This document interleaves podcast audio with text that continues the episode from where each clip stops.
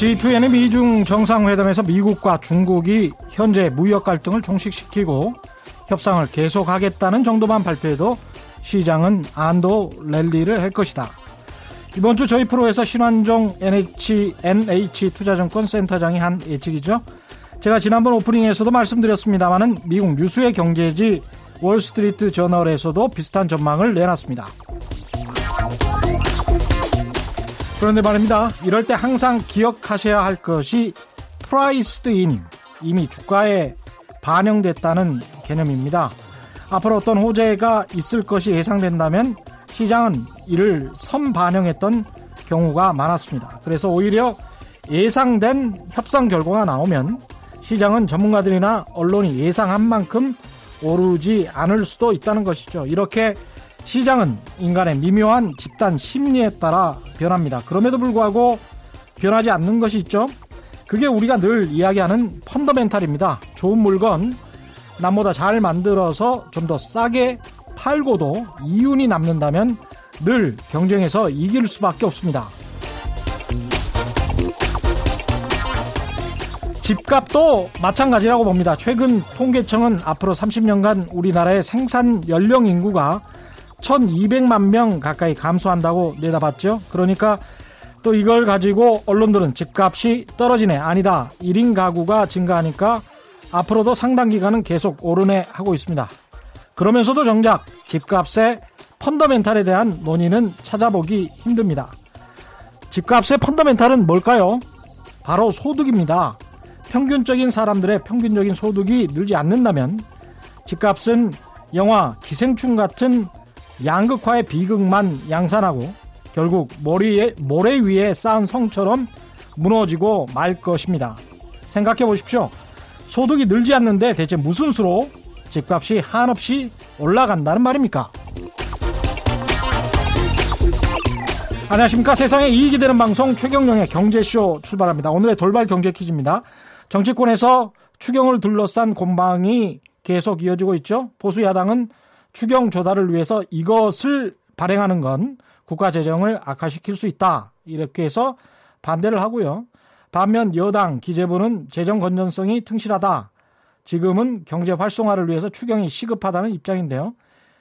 중앙정부가 자금 조달 등을 위해서 발행하는 만기가 정해진 채무증서, 회사가 발행하면 회사가 발행하면 회사채고 중앙정부가 발행하면 이것이죠.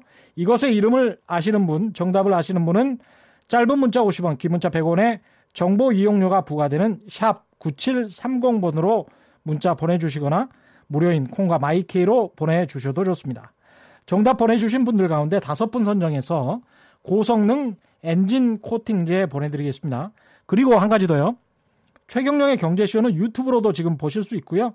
계속 실시간 시청도 가능하고 나중에 찾아보실 수도 있습니다.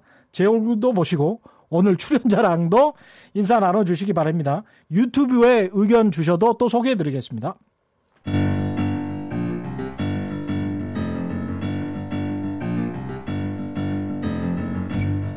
세계 100대 경제학자 가짜 경제 뉴스 감별사 가슴이 뜨거운 경제학자 건국대 최백은 교수의 이게 경제다. 네, 매주 금요일 경제 고수만의 탁월한 식경과 통찰력으로 경제 이슈를 분석하는 경제 시선 시간입니다. 이게 경제다. 최백은 건국대학교 경제학과 교수 나오셨습니다. 안녕하십니까? 네, 안녕하세요. 예. 네. 오늘은 어떤 이야기 나눠주시겠습니까? 오늘은 좀 돈 얘기 좀. 돈, 아, 돈, 돈 좋죠, 돈. 예. 돈 벌어야죠, 이거. 예. 예. 예, 어떤 제가? 예. 제가 경제학을 한 40년 이상 해왔는데요. 예. 했는데 상당히 뒤늦게 예. 어, 서양 사람들이 만들어 놓은 경제학이 이 돈에 대한 얘기더라고요. 그걸 뒤늦게 깨달았어요. 예. 그러니까 일반 사람들은 당연히 생각할 텐데 그렇죠. 경제의 핵심이 돈이라는 것을 예. 근데 경제학이라는 학문에 이렇게 빠져 있다 보면은 그렇죠. 그걸 놓칠 수가 있, 어, 있어요. 제- 엉, 엉뚱한 엉뚱한 쪽을 이제 헤매다가 맞습니다. 제가 어, 어디 그 KBS 일라디오 시대 공감이라는 방송에서도 나가서 그런 이야기를 했었는데 외국 같은 경우에 경제 섹션의 이름이 money나 예. 비즈니스인 경우가 많거든요. 그렇죠. 예. 그, 그게 비즈니스가 큰 카테고리고 예. 그다음에 이제 도, 보통 money 그다음에 이제 하위 카테고리에 이제 economics 경제가 그렇죠. 들어가 있는데요. 예. 우리나라는 경제가 상위 카테고리고 나머지가 이제 줄줄줄 따라온단 말이죠. 예. 그래서 중앙 정부가 뭘 다 하면 뭐가 다 이루어지는 것처럼 사람들이 착각하게 만들고 있는 게 아닌가. 언론이 맞습니다. 그런 예, 점이 있습니다. 그런 점이 있더라고요. 근데 경제학에서 우리가 주류 경제학에서요. 예. 이제 주류 경제학은 기본적으로 이제 가격이라는 하나의 개념을 중심으로 이제 이렇게 구성되어져 있는데요. 예. 이 가장 중요한 가격을 보게 되면요. 예. 물가라는 것도 이제 가격이죠. 예. 이제 상품의 가치를 이제 측정하는 하나의 저거니까 화폐적인 가치니까요. 그렇죠. 그 다음에 이제 에, 금리라는 것도 있고요. 예. 그 다음에 환율이라는 것도 있는데 다 돈의 가격. 이게 다 돈의 가치를 예. 얘기하는 거잖아요. 예. 그렇죠? 근데 이 세 가지 가격이 이 거시경제에서는 가장 중요한 이 가격 개념이에요. 근데 그렇습니다. 그걸 다 이제 돈의 가치로 이제 그러니까 이게 지금 표현되고 있다는 것이 음. 경제를 이해하려면은 결국 이제 이 돈에 대한 문제를 이해하는 거라고 저는 이제 생각이 들고요. 그러네요. 예. 그래서 이제 최근에 이제 그 우리나라 경제, 우리나라뿐만 아니라 전 세계 경제가 지금 이제 하방 리스크가 커지면서 예. 이제 교과서적인 되게 처방을 할 때 여기에 대한 처방을 보게 되면요. 예. 어, 재정도 그러니까 좀 풀고 음. 그러니까 정부가 이제 돈도 좀 풀고요. 음. 그다음에 중앙은행도 좀 이제 돈을 좀 풀고 예. 이런 정책이 되게 이제 교과서적인 처방입니다. 그렇죠. 예.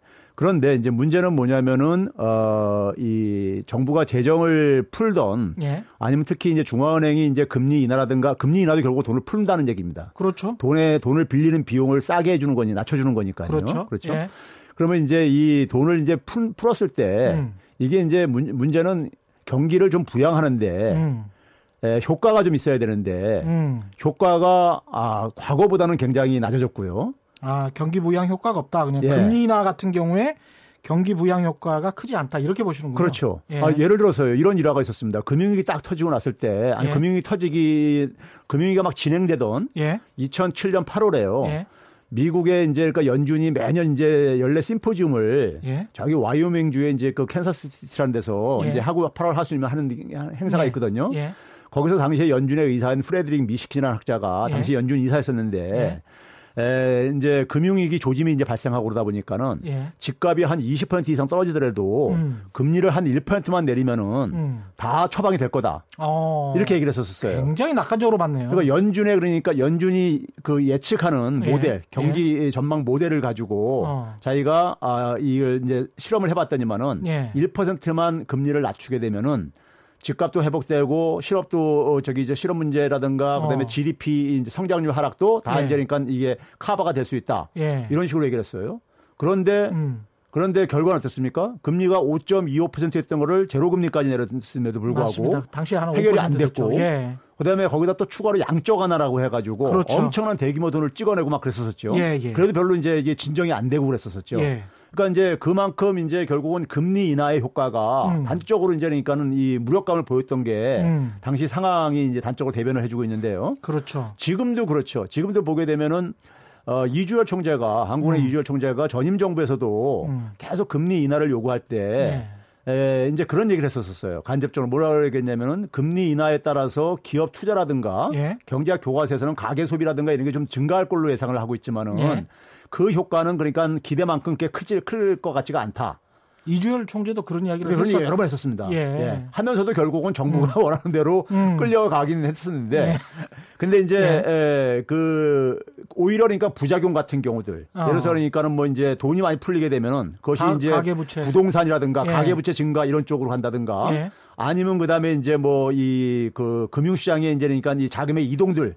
그렇죠. 이런 부분에 이제 그러니까 오히려 이 부작용이 더 클 수가 있다. 좀비 기업이 계속 생존하니까 이게 효율화가 늦어지죠, 사실은. 그렇죠. 구조조 정도 예. 늦어지고. 예. 그래서 이제 예. 그런 이제 지적을 이제 하고 있는데 음. 지금도 보게 되면은 뭐 IMF라든가 이런 데서 우리한테 처방을 하는 거 보게 되면은 예. 확장적 재정 정책에다가 통화 완화 정책을 이렇게 같이 이제 조합으로 이제 이렇게 되게 예. 관성적으로 이렇게 얘기를 하고 있거든요. 예. 근데 저는 이제 문제는 이제 우리가 여기서 이제 근본적인 질문을 던져야 될게 예. 돈을 풀었을 때 돈이 어디로 가야 되느냐가 따라서 그렇습니다. 경기 부양 효과가 그러니까는 그 효과가 나냐 안 나냐는 것은 우리가 예. 상식적으로도 경제학을 몰라도 우리가 이해할 수 있는 부분이에요. 어디에 쓸 거냐? 그래 어디에 쓰고 누가 써, 누가 써야 되느냐가 그렇죠. 그렇죠? 어디에 얼마를 쓸 거냐 그게 제일 그러니까 중요할 돈이 것 그러니까 같습니다. 소득이 예. 굉장히 높은 사람한테는 음. 돈을 쓰는 비용을 낮춰준다고 해가지고 더 소비 지출을 늘릴 그 가능성은 별로 없단 말이에요. 그게 금리 인하라는 말씀이죠. 그렇죠. 금리 인하를 했을 때 금리 인하는 보편적으로 그냥 다 낮춰져 버리는 그렇죠, 거니까. 예. 근데 이제 음. 반면에 이제 오히려 뭐냐면 그 이 쓸 여력이 없는 분들이 예. 한테 돈이 수중에 들어와야지만이 예. 이게 이제 그러니까 지출도 증가해가지고 경기 부양 효과도 있는 것이고 음, 음. 기업도 마찬가지로 대기업들 같은 경우는요. 예. 대기업들 같은 경우는 지금 그러니까 회사채 같은 경우를 발행을 해가지고도 음. 굉장히 적은 자금 자금의 비용을 낮춰가지고 자금을 조달할 수가 있어요. 예. 그러니까 지금 도- 에, 금융 비용은 굉장히 좀 낮아진 상태란 말이에요.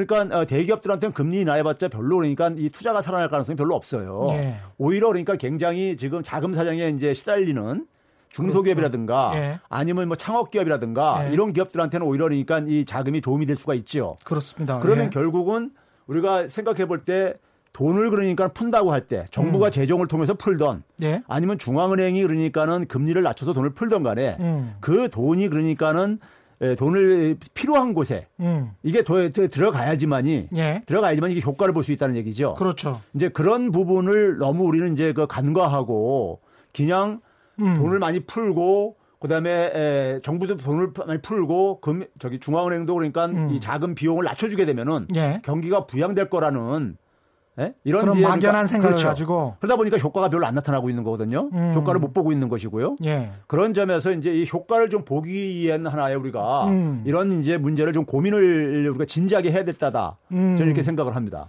그러면 교수님께서 생각하시는 효과를 볼 수 있을 만한 다른 대책 같은 게 있습니까? 자, 먼저 이제 금융시장을 보게 되면요. 예. 금융시장을 보게 되면은 그 금리 금리가 그러니까 모든 사람한테 똑같이 적용되지가 않잖아요. 그렇죠. 그렇죠? 예, 신용 등급에 따라서 다 다릅니다. 우리가 이제 예. 보게 되면 대출 같은 경우 보게 되면 크게 담보 대출과 신용 대출로 나눠지는데 에, 돈을 빌려주는 금융회사들 입장에서 볼 때는 음. 담보 대출을 더 선호합니다. 신용 대출보다도요. 아무래도 예, 그러니까 이 특히 우리나라 은행이 그렇습니다. 예, 안전 장치를 마련하기 예, 위해서요. 예. 그 얘기는 결국 뭐냐면은 저 대출해 간 사람이 예. 이 돈을 제대로 상환을 할지 안 할지에 대해서 음, 불확실하다 이거죠. 그렇죠. 그러니까 좀 이제 안전 장치를 담보를 이제 좀 확- 확보하겠다는 얘기죠. 그렇죠. 그렇죠? 예. 그러면 결국은 결국은 그러니까 우리가 아, 담보 대출이던 신용 담보 대출과 신용 대출에서 담보 대출을 더 선호를 하고 했을 때 예. 담보는 누가 더 많이 갖고 있느냐? 자산가들이 더 많이 갖고 있다 이거예요. 그러네요. 그렇죠? 예. 그다음에 이제 신용 대출을 한다 할 때도 음. 거기도 안전 장치가 필요한 거예요. 그러니까 소득이 높거나 그러네. 직장이 좋은 사람이거나 그러네요. 이런 사람이 그러니까 안전한 사람들이죠. 그렇죠. 해소하기 쉬울 상대적으로 가능성이 높은 사람들이죠. 그 사람들에게 또 주로 빌려주려고 하겠죠. 그렇죠. 은행이. 그러다 보니까는 정작 돈이 필요한 사람한테는 돈이 안 가게 돼 있습니다. 안 가거나 아니면 돈에 돈을 빌렸을 때도 굉장히 높은 비용을 들여야지만이 빌렸을 수 있게 되죠. 그러네요. 그러니까 예. 시중은행 금리 인하를 한다고 하더라도 사람들이 진짜 그 급한 서민들은 어디 가서 돈 구할 데가 없다는 게 이런 말이군요. 그렇죠. 예. 그러니까 이제 결국은 금융이라는 것이 우리가 어. 이 시장이라는 것이 우리가 완벽한 곳이 아니다 보니까는 음. 완벽한 곳이 아니다 보니까는 상대적으로 불리한 사람들이 취약계층들이 예. 훨씬 더 그러니까는 자원에 음. 이 금융 자원에 접근하기가 예. 힘들 뿐만 아니라 굉장히 높은 부담을 지고 있다 보니까는 그 금융이 제대로 그분들한테는 도움이 안 된다 이거예요. 그러네요. 예를 들어서 금리 인하의 혜택을 거의 못 보는 거네, 사실. 예를, 예를 들어서 신용등급 한 7등급 이하이신 분들은 음. 1금융권을 이용하는 게 거의 불- 거의 힘들어요. 그러네요. 예? 그럼 예. 이 금융권은 우리가 현실적으로 보게 되면 금리가 뭐 15% 안팎 뭐 이렇게 돼- 형성되고 그렇죠. 있단 말이에요. 예. 15% 정도 그러니까는 이 금리를 빌려가지고 자금을 빌려가지고 금리로 빌려가지고 사업을 했을 때 그 예. 이상 수익을 내야지만이 말도 안 되는 이야기입니다. 그렇죠. 예. 그런 정도 수익이 나면 아마 돈 있는 사람들 다 그 사업 하려고 할 거예요. 음, 우리나라 기업의 평균 영업 이익률이 그러니까요. 한 자리 숫자니까. 그러니까요. 예. 그러면 결국은 그분들은 어떻게 되느냐? 예. 자금을 빌려 쓰더라도 음. 결국은 이 채무 노예 상태에 빠질 수가 있다 이거예요. 돈 빌려가지고 또 채- 돈을 갚아야 되는 이런 악순환골에 빠질 수가 있다 이거죠. 그렇죠. 그러면 이분들은 그러니까는 경제적으로 이제 이게 자활이나 회생이 안 되게 되면은 음. 사회적인 부담이 되어져요. 이게 또 그러니까요.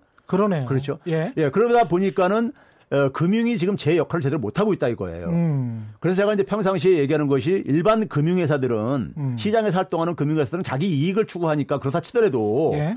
그러면 중앙은행에서 중앙은행에서 그러니까는 이분들에게 우리가 아, 자금을 그럼 좀 지원하는 이런 어, 역할을 좀더 강화해야 된다 하는 게 제가 평상시에 주장하는 중앙은행이 좀 민주화될 필요가 있다 이런 얘기를 해요. 이야.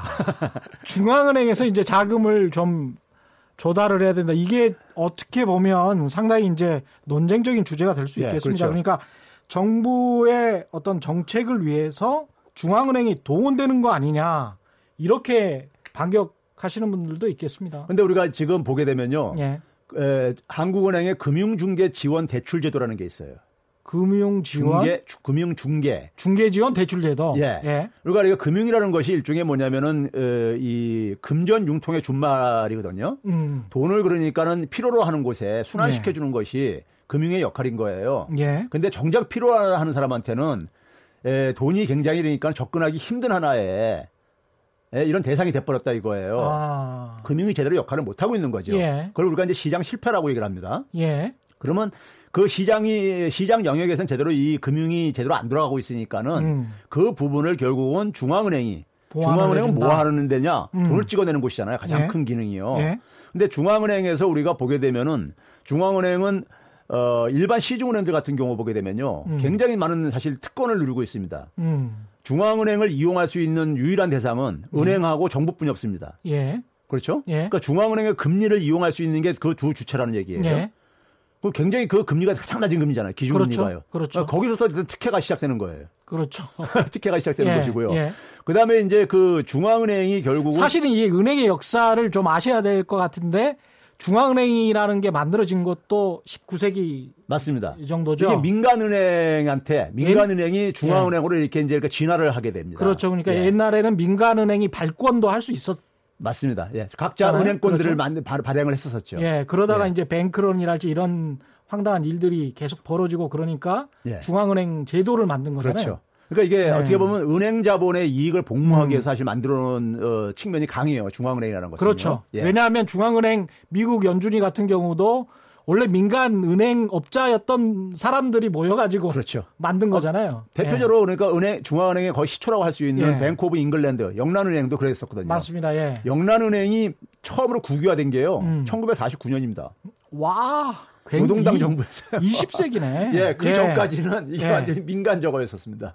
그렇죠. 연, 예. 그, 맞습니다. 연준이도 사실상 이게 그 국유화된 그 중앙은행은 아니거든요. 아니거든요. 예. 아니, 예. 그러니까 이제 그랬을 때 음. 지금 중앙은행 우리가 해서 어, 통화 정책을 결정하시는 분들이 예. 금융통화위원들이라 하죠. 예. 금융통화위원들이 일곱 명으로 구성되고 있어요. 음. 근데 거기에 어쨌든 간에 정부에서 어쨌든 간에 직간접적으로 어, 임명을 하는 사람들이 있고 음. 그다음에 이제 대한 상공회의소에서 이제 그러니까 추천하는 사람이 한 사람 있고요. 아, 그렇군요. 기업인 대상은 기업인들 아, 추천하는 거죠. 예. 기업. 그다음에 또 하나는 은행 연합회에서 추천을 합니다. 아, 금융위원회 구성을 잘 봐야 되는구나. 이게. 금융통화위원이요. 그렇죠. 예. 근데 거기에 예를 들어서 국민연금들처럼 예. 소비자나 노동자들이 그러니까는 그 추천하는 몫은 없어요. 아. 없죠? 없잖아요. 야. 없어요. 갑자기 뒤통수를 딱 때리는 말씀인데. 어. 근데 이 부분을 그래서 은행의 민주화, 중앙은행의 네, 민주화라고 예. 말씀하시는 그렇죠. 거죠? 예. 그러면 아. 이제 우리가 현실적으로도 보게 되면은 예. 우리가 중소기업한테 그러니까는 우리가 정책적으로 예. 정책적으로 지원해 주는 어, 제도가 있어요. 음. 그러니까 이제 이게 금융주융계 지원 대출 제도로 다 이제 흡수가 된 부분인데 예. 과거에 중소기업 이제 그러니까는 그 특별 대출이라 해 가지고 예. 어, 중소기업들은 대기업에 비해서 금융시장에서 그러니까 자금을 조달하는데 불리하다 이거예요. 음. 근데 중소기업도 육성을 해야 된다 이거예요. 예. 국- 국민경제 차원에서 볼 때는요. 예. 그래서 중소기업들은 중앙은행에서 특별 관리 차원 속에서 음. 저금리로요. 예. 기준금리의 한 절반 수준으로 음. 기준금리보다도 절반 수준으로요. 예. 예. 그걸 대출을 해주고 그랬었단 말이에요. 예? 생각을 해보니까 예. 70년대 박정희 정부 시대 때도 미국에서 아주 저리로 또는 외국에서 저리로 융자를 받아와서 예. 그것을 더 저리로 한국의 재벌 대기업들에게 맞습니다. 나, 눠줬었던 예. 적이 있습니다. 예.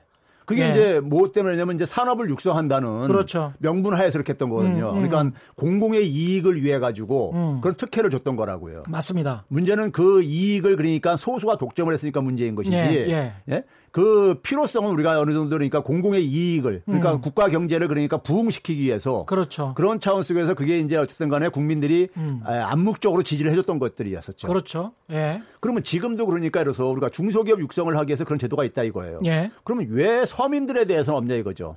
소상공인들에 대해서는 예. 그러니까요. 굉장히 합리적인 말씀인데요. 그렇죠, 예. 근데 왜 이게 없었죠? 아, 그러니까 이게 기본적으로 우리가 예. 중앙 우리가 이제 공공기관들에 대해서 사실 예. 중앙은행을 공공기관으로 평가하는 것도 좀 지- 이름 짓는 것도 좀 웃기지만은 예. 하여간 공공기관들에 대한 신뢰도를 조사하다 보면은 예. 중앙은행이 굉장히 그러니까 높은 점수로 맞습니다. 나와요. 예. 나오는 이유가 뭐냐면요. 예.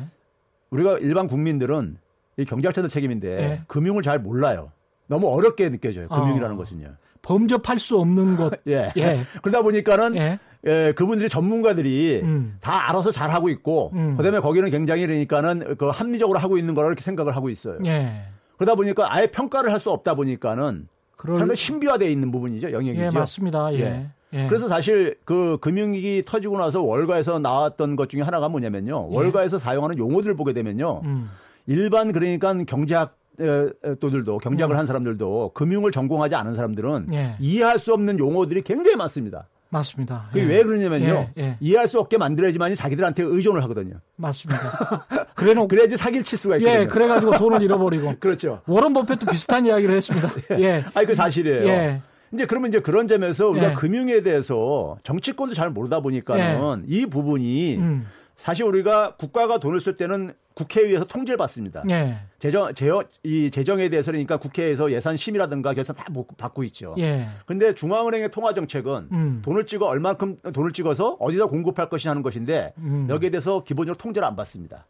그러네요. 예, 통제를 안 받아요. 예. 그러니까 그 금융통화위원회는 엄청난 그러니까 그 이 권한을 가지고 있는 부분들이고 철저한 독립성을 보장해주고 예. 있는데 그리고- 그 독립성 보장을 통해서 과연 어떤 일을 했는가 예. 이걸 지금 대묻고 계시는 거군요. 그렇죠. 예. 이 사회 공공의 이익에 예. 얼마나 이게 부합되는 정책을 쓰고 있느냐. 어. 이걸 저는 이제 질문을 던- 던지는 것이고요. 음. 그랬을 때 중앙은행이 지금 현재의 구도 속에서는 음. 지금 중앙은행이 제가 민주화를 평상시 주장하는 이유가 현재의 예. 구도 속에서는 그게 제대로 수행이 안 되고 있다 이거예요. 예. 안 되고 있는 상황 속에서 그럼 나머지 남아 있는 부분이 어디냐? 음. 재정이라 이거예요. 재정. 예, 재정이요. 국가가 이제 그러니까는 정부의. 재정 정책. 국가의 살림이죠. 예. 그러면 동- 정부가 돈을 쓰는 부분이 예. 재정과 관련된 부분인데 음. 이그 정부가 돈을 그러니까 어떻게 써야 되느냐 하고 그다음에 예. 그쓸 돈을 어떻게 마련해야 되느냐 예. 이 문제가 있는데요. 예. 돈을 쓰는 것을 그러니까 돈이 에, 정부도 마찬가지로 사회 공공의 이익에 최대 이익에 부합되도록 써야 되겠죠. 예, 맞습니다. 예? 그리고 예. 경기 부양 차원이라고 한다면 예. 재정의 역할을 우리가 되게 그 교과서 적으로 보게 되면요. 꼭 빠지지 않는 게 소득 재분배가 있습니다. 아, 그렇군요. 예, 소득 예. 재분배가 재정의 역할에 꼭 포함되어 있어요. 경기 부양뿐만이 아니고 소득 예. 재분배가 있군요. 예, 예. 소득 재분배가 있는데 예. 소득 재분배를 위해서 그러니까 재정이 그러니까는 어, 사용을 하- 하라는 것은 음. 사실 경기 부양 효과도 굉장히 크기 때문에 그렇습니다.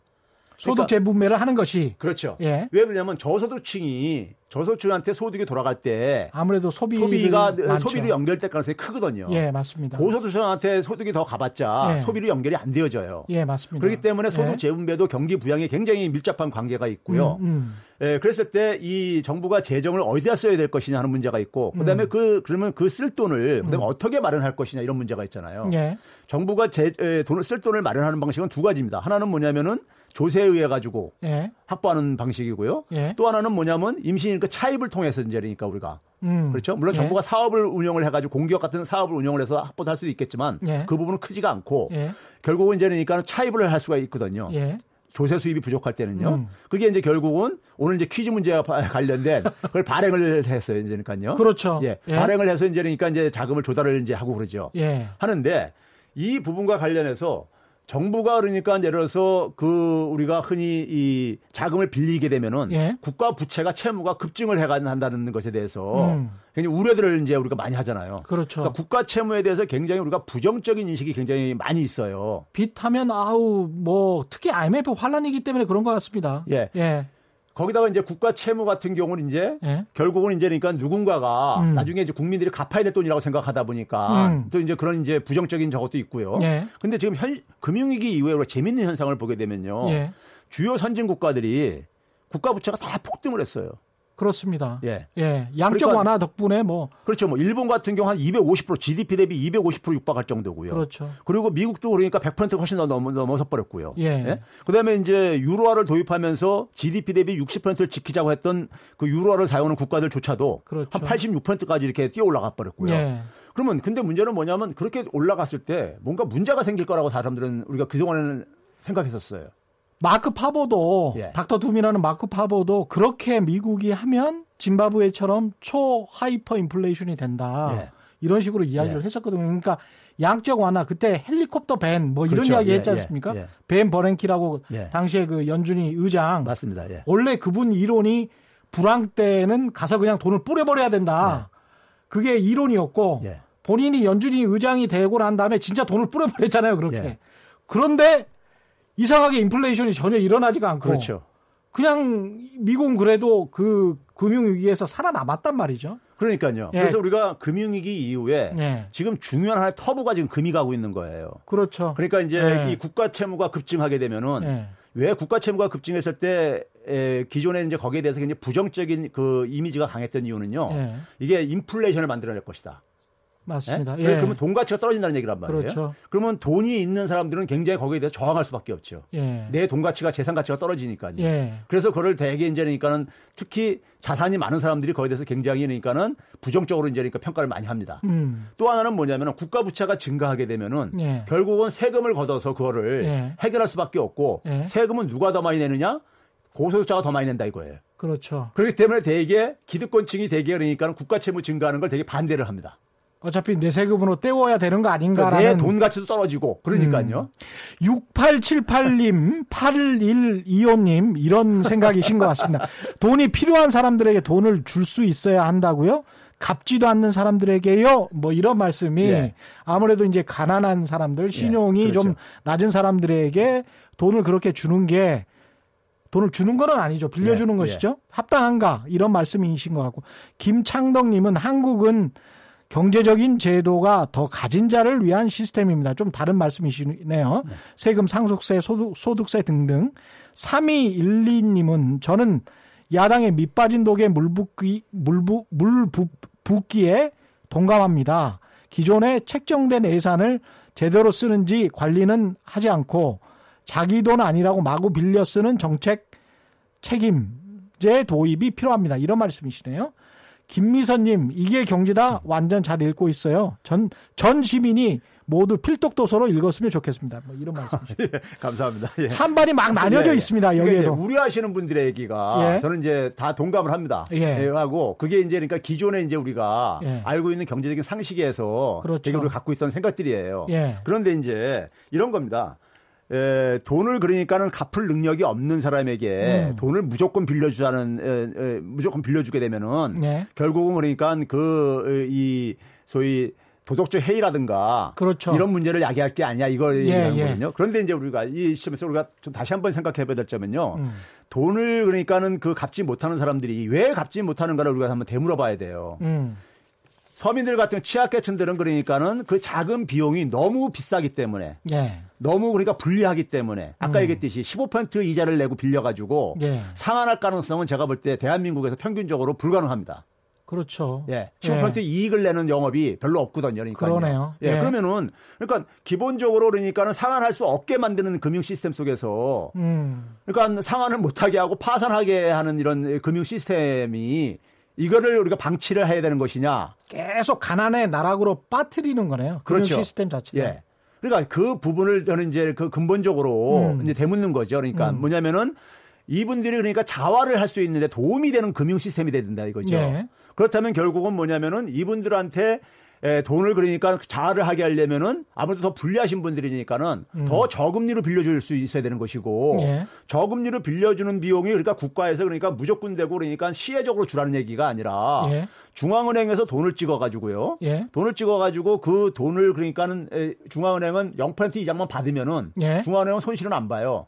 그러, 중앙은행은 그러겠습니다. 영리 기관이 아닙니다. 예. 손실만 안 보면 되는 거예요. 그렇죠. 예. 손실 보게 되면 이제 국민 세금으로 이제 메꿔야 되는 거기 때문에요. 예, 예. 근데 세금 그 금리를 그러니까 굉장히 낮출 수가 있어요. 중앙은행도 대차 대조표가 있습니다. 예, 그러니까 낮출 예. 수가 있다고요. 예. 그래서 아까 얘기했듯이 중소기업들한테는 예. 중소기업들한테는 굉장히 그러니까 기준금리의 절반 수준으로 이렇게 빌려주고 있단 말이에요. 예. 그러면은 그게 이제 왜 그러니까 저는 소상공인들이라든가 음. 경제적 취약계층들한테 음. 이분들의 자활을 위해서 그러니까 우리가 음. 왜 그런 이제 그러니까 저금리로 그러니까 돈을 이용할 수 있게 해- 해주면 안 되느냐 이거죠. 그분들이 계속해서 채무 노예에 빠져 있을 경우에 악순환에 빠져 있을 경우에 음. 사회적 부담이 굉장히 그러니까 오히려 그러니까 증가할 수가 있다 이거예요. 이런 분들이 몇 백만 명은 되겠죠. 아, 몇백만 명이 뭐예요, 지금요? 지금 우리가 신용등급 7등급 이하가 예. 가구 수로가 할때한 800만 가구 이상 이렇게 가고 그럽니다. 아, 그렇군요. 예, 예. 2016년도 금융용어에 추정한 거에 의하면 그 정도로까지 추정을 하고 있어요. 그러니까 이게 800만 가족까지, 가구. 예, 가구 이 저기 가족까지 포함하게 뭐 되면 2천만 명이네. 예, 그렇죠. 예. 그러니까 우리가 사실 에, 취약계층들이 굉장히 많은 거죠, 우리 사회에. 예. 예. 신용등급 7등급 이하가 예. 예. 자, 그랬을 때요. 제가 이제 그 이 점에서 얘기하고 싶은 것은 뭐냐면 예. 중앙은행을 그러니까 우리가 중앙은행이 좀더 그러니까는 어 일반 사람들한테 그러니까 금융에 접근할 수 있게끔 음. 하는데 시장이 그 역할을 못 한다면은 시중 은행들이 그 역할을 못 결국은 하니까 결국은 정부가 개입을 해야 되는 것이고 예. 그게 이제 우리가 경제학 교과서에도 나와 있는 얘기예요. 시장이 예. 실패했을 때니까 정부 개입에 이론적인 명분이 있는 것이고요. 음. 그랬을 때 그 역할을 할 수 있는 마지막 보루가 이제 저는 중앙은행인데 음. 중앙은행이 그걸 못 하고 있는 상황 속에서 그러면 재정이 이제 그러니까 그 역할을 할 수 있다 이거예요. 예. 국가가 그러니까 예를 들어서 자금을 차입하는데 예. 중앙은행으로부터 그렇게 자금을 차입할 수가 있어요. 그렇겠죠. 아까 중앙은행은 예. 우리가 교과서에 뭐라고 되어 있냐면은 예. 시중은행의 은행이고요. 예. 정부의 은행입니다. 예. 그러니까 정부가 그러니까는 정부에게 돈을 빌려줄 때수 있죠. 원래 예. 중앙은행의 출범의 역사가요. 예. 영국에서 그러니까는 많은 전쟁을 수행하면서 음. 전쟁 자금 조달하기 위해서 중앙은행의. 특권을 이렇게 아. 부여해주기 시작한 거예요. 예. 발권력도 더 해주고 했던 거예요. 음. 그러다 보니까는 유럽 같은 경우는 국가의 그러니까 이 차입을 굉장히 예. 많이 지원을 해주고 기본적으로 하고- 하고 있습니다. 예. 그러면 국가가 그러니까 기본적으로 굉장히 저리로 음. 중앙은행으로부터 그러니까 자금을 차입할 수가 있다 이거예요. 예. 근데 문제는 뭐냐면 과거에 그거를 왜 우리가 이렇게 터부시했냐면은 예. 그렇게 해서 돈이 풀리게 되면은 음. 물가가 올라가고 돈, 돈 가치가 떨어진다 이거예요. 예. 그래서 이제 걱정을 했던 거예요. 음. 그런데 음. 지금 돈 가치가 지금 저기 이제 안, 저기 물가가 안 오르고 있어요. 그렇죠. 예, 여러 가지 이유 금융위기 때문에. 이후에 10년 이상이 지났는데 예. 안 오르고 있어요. 이게 그안 뭐 오르고 있는 이유는요. 아마존 효과랄지 뭐 이런 것들도 있, 뭐 그런 것도. 있지만 기술 예. 진보 이런 것도 있지만은 예. 또 하나 중요한 건 뭐냐면은 경기가 제대로 부양이 안 되기 때문에 그런 거예요. 아, 그렇게 보시는군요. 예. 아니 그 많은 많은 사람들이 소비를 많이 늘리고 그러면은 경기가 부양 그렇죠. 물가가 오를 수밖에 예, 없잖아요. 예. 그런데 이제 저소득층들이 예. 중산층과 저소득층은 그러니까 크게 개선이 안 됐고 그러다 보니까 그렇게 돈을 풀었는데도 그렇죠. 그 대부분 돈들은 사실 있는 사람들한테 되게 가고 그게 주식 시장이나 부동산 시장으로 대부분이 갔다 이거예요. 미국 연준이 08년부터 2012년까지 푼 돈만 해도 한 3천조 원 가량 될 텐데. 어, 그렇죠? 해소하기 전까지 얘기하면 한 8조 달러 정도 풀었다고 얘기를 8조 해요. 달러? 예. 지금 현재도 남아 있는 게한 팔- 3조 5천억 달러 정도 아직도 더 풀, 지금 새돈을 찍었어요. 8천조 원을 뿌렸다는 얘기는. 예. 예. 9977님, 지금은 돈 많은 재산가에게 싸게 빌려주고 있죠. 맞습니다. 그 말씀을 지금 최백은 교수께서 말씀하시고 계시는 거고요. 김성훈님, 한보나 대우에게 떼인 돈이 서민에게 지금까지 떼인 돈보다 많습니다. 야, 이거, 김성훈님, 정답인데요? 이거, 맞, 맞습니다. 대우 김우중 회장한테 한 20 몇 조 떼었어요. 제가 이거 돈 찾으려고 저도 엄청나게 취재했습니다.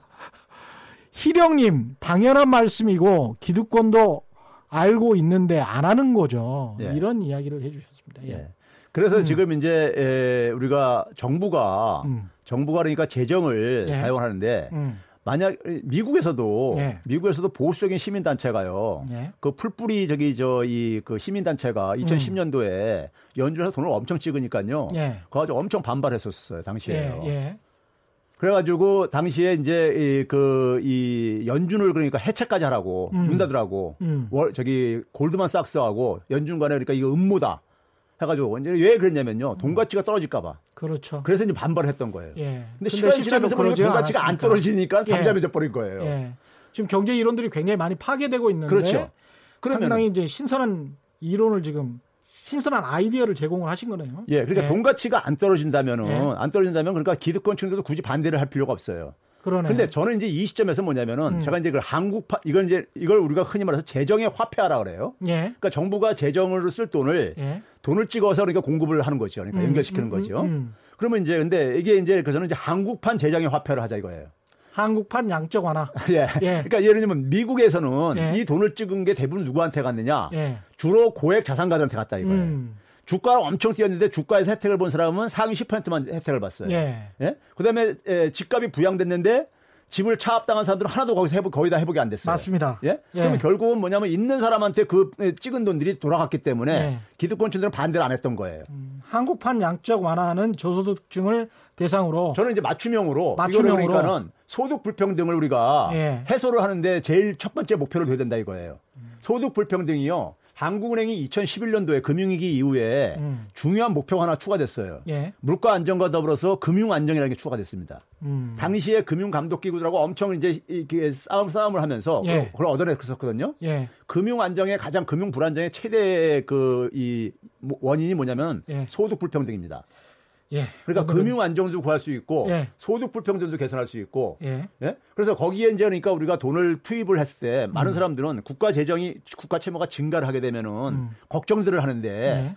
국가 채무는 사실 이자 비용만 감당할 수 있으면 됩니다. 예. 원금은 계속해서 소위 말해서 우리가 에, 이 뭡니까 revolve 영어로 표현해서 그렇죠. 이제 이걸 하면 되거든- 되거든요. 만기가 돌 예, 돌- 만기 돌- 들어오면 다시 계속해서 예. 연기하면 되는 거거든요. 그렇죠.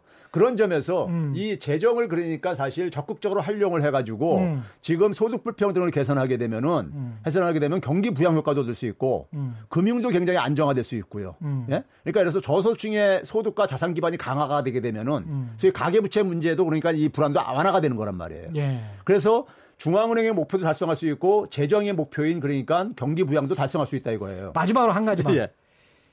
얼마나 어느 정도의 규모로 해야 된다고 생각하세요? 어, 저는 그 지금 규모가요. 예. 우리나라가 지금 GDP 대비 예. 최근에 다시 한국에서 재축이한 국민소득을 하면 GDP 대비 한 36%도 안 돼요. 예. 국가 채무가요. 예. 저는 우리나라 같은 경우 지금 감당할 수 있는 것이 예. 저는 한 100%까지 감당할 수 있다고 봐요. 그럼 지금 당장 100%를 하자는 말씀은 아니죠? 그렇죠. 예. 예. 100% 하게 되면 돈이 얼- 예. 돈 GDP의 100%면요. 예, 예. 엄청난 우리나라. GDP가 예. 1,800조입니다. 그렇죠. 예. 근데 예. 우리 우리 같은 경우는 한 100조만 있어도 그 돈을 쓸 수 있는 것이요. 100, 어, 100조도 엄청난 돈인데. 그러니까요. 예. 100조만 있어도 예. 청년층들한테 그러니까 주거 공급들을 해줘가지고 음. 저출산 문제도 완화시킬 수 있죠. 음. 그렇죠? 주거 수단 공급해주게 되면요. 음. 그 다음에 이 경제적 취약계층들한테 그러니까 자활에 필요한 그러니까는 사업 자금을 그러니까 지금 정부가 그러니까 생생내기로 해가지고 서민금융진흥원 이런 게 있잖아요. 예, 예. 거기서 몇 천만 원 해주면서 해주는 게 4.5%예요. 아우, 비싸다. 예. 4.5%입니다. 그것도요. 그거 가장 싼 금리도요. 근데 그것보다 더 낮은 금리로 해주게 되면은 음. 자활에 성공할 가능성도 높고 서민들이 자활을 하게 되면 이 내수도 더 강화된단 말이에요. 역, 역발상으로 아주 신선한 아이디어를 오늘 제공해 주셨습니다. 오늘 말씀 감사하고요. 지금까지 최백은 건국대학교 경제학과 교수와 함께했습니다. 고맙습니다. 네, 감사합니다. 예.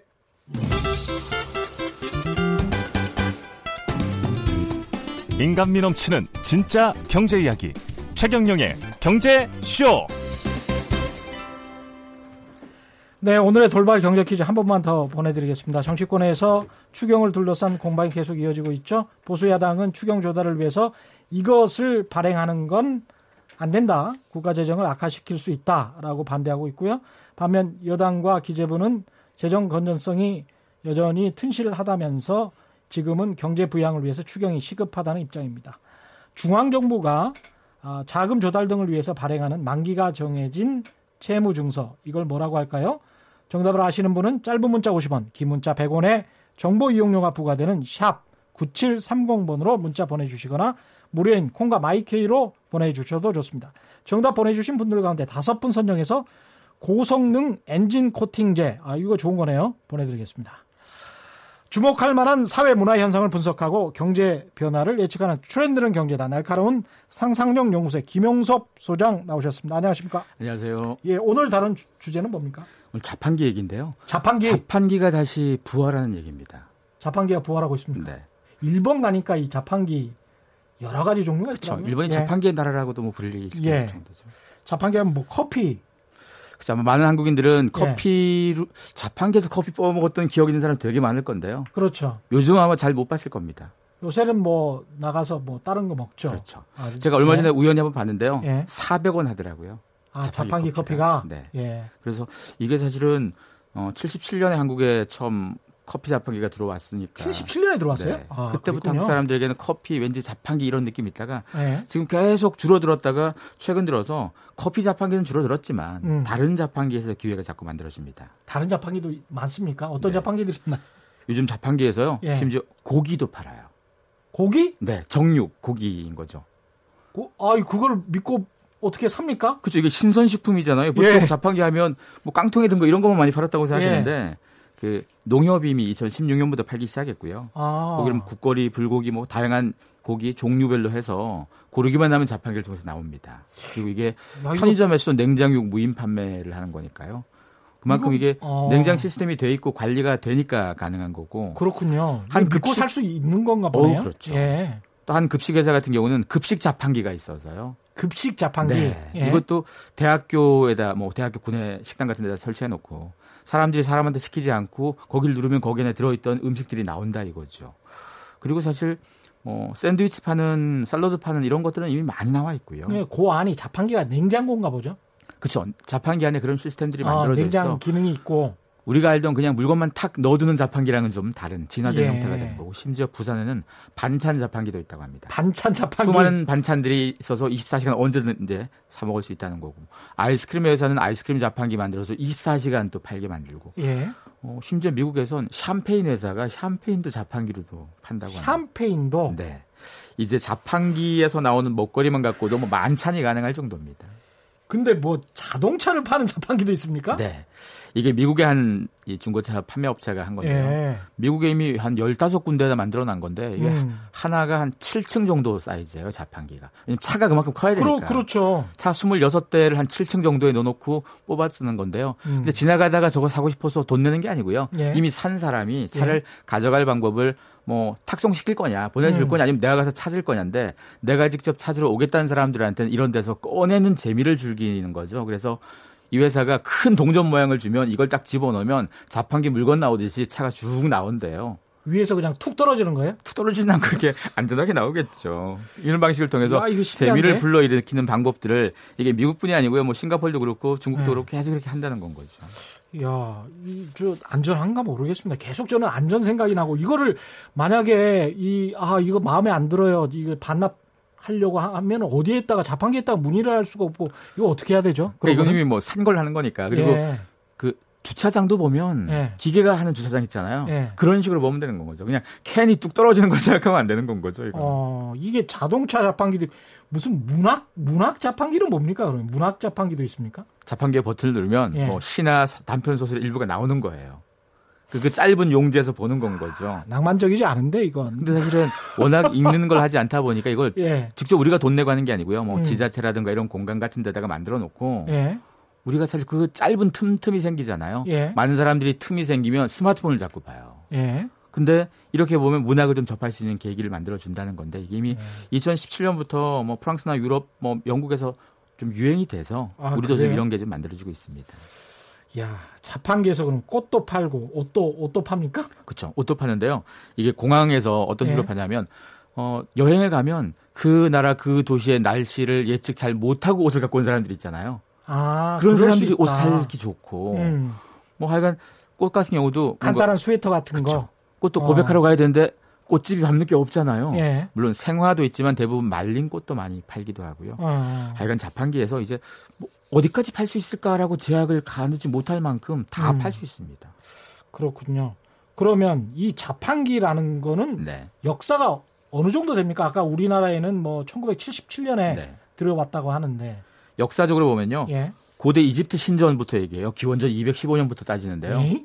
그때 뭐 코인을 넣으면 성수 자판기라고 그래서 그 동전의 무게만큼 성수가 쭈르륵 흘렀던 건데 이걸 이집트에서 네, 이걸 야. 원조라고 볼 수 있지만 지금 우리가 아는 형태 그렇게 동전 넣고 나오는 거는 18세기 영국에서 시작됐다고 하고요. 아, 18세기 영국에서 예. 사실 뭐 자판기 하면 되게 옛날 거여서 이제 사라지는 것처럼 보여도 최근 들어서 다시 자판기가 좀 부활하고 있다는 건 거죠. 이게 이렇게 자판기가 부활하는 어떤 다른 의미를 찾을 수 있을까요? 문화적인 네. 의미 같은 거를? 자판기를 달리 보면 무인 매장입니다. 그렇죠. 요즘 뭐 언컨택트에서 언택트라고 그래서 아. 사람한테 주문하지 않고 햄버거 가게 가서도 사람이 아니라 음. 단말기에 주문하고 그러잖아요. 예. 이런 게 점점 많아지면서 편의점 같은 것도요. 예. 편의점이 자판기가 여러 개 있으면 하나의 편의점인 거죠. 예. 한 개는 음료수 나오고 한 개는 뭐 샐러드 나오고 한 개는 뭐 빵 나오고 그러면 그러네요. 이거 지금 모아놓은 게 자판기가 바로 편의점이 그러네요. 되는 거니까 예. 무인 매장을 자꾸 만들다 보니까 편의점 업계도 그렇고 화장품 업계도 그렇고 수많은 유통 업계가 다들 자판기를 가지고 문제를 풀고 있습니다. 야, 이 고용률에도 미치는 영향이 있을 것 같고 썩 반가운 뉴스는 그렇죠. 아닌 것도 같습니다. 예, 오늘은 여기까지 듣겠습니다. 날카로운 상상력 연구소의 김용섭 소장과 함께했습니다. 고맙습니다. 고맙습니다. 예, 박혜관님 정말 유익하게 잘 듣고 있습니다. 우리가 그간 배워온 경제와 아, 금융 지식 뭔가 갈급함이 있었는데 많이 해소되고 있습니다. 계속 좋은 방송 기대합니다. 이런 문자 저희를 춤추게 합니다. 정말 고맙습니다. 지금까지 세상이 이익이 되는 방송 최경령의 경제쇼였습니다.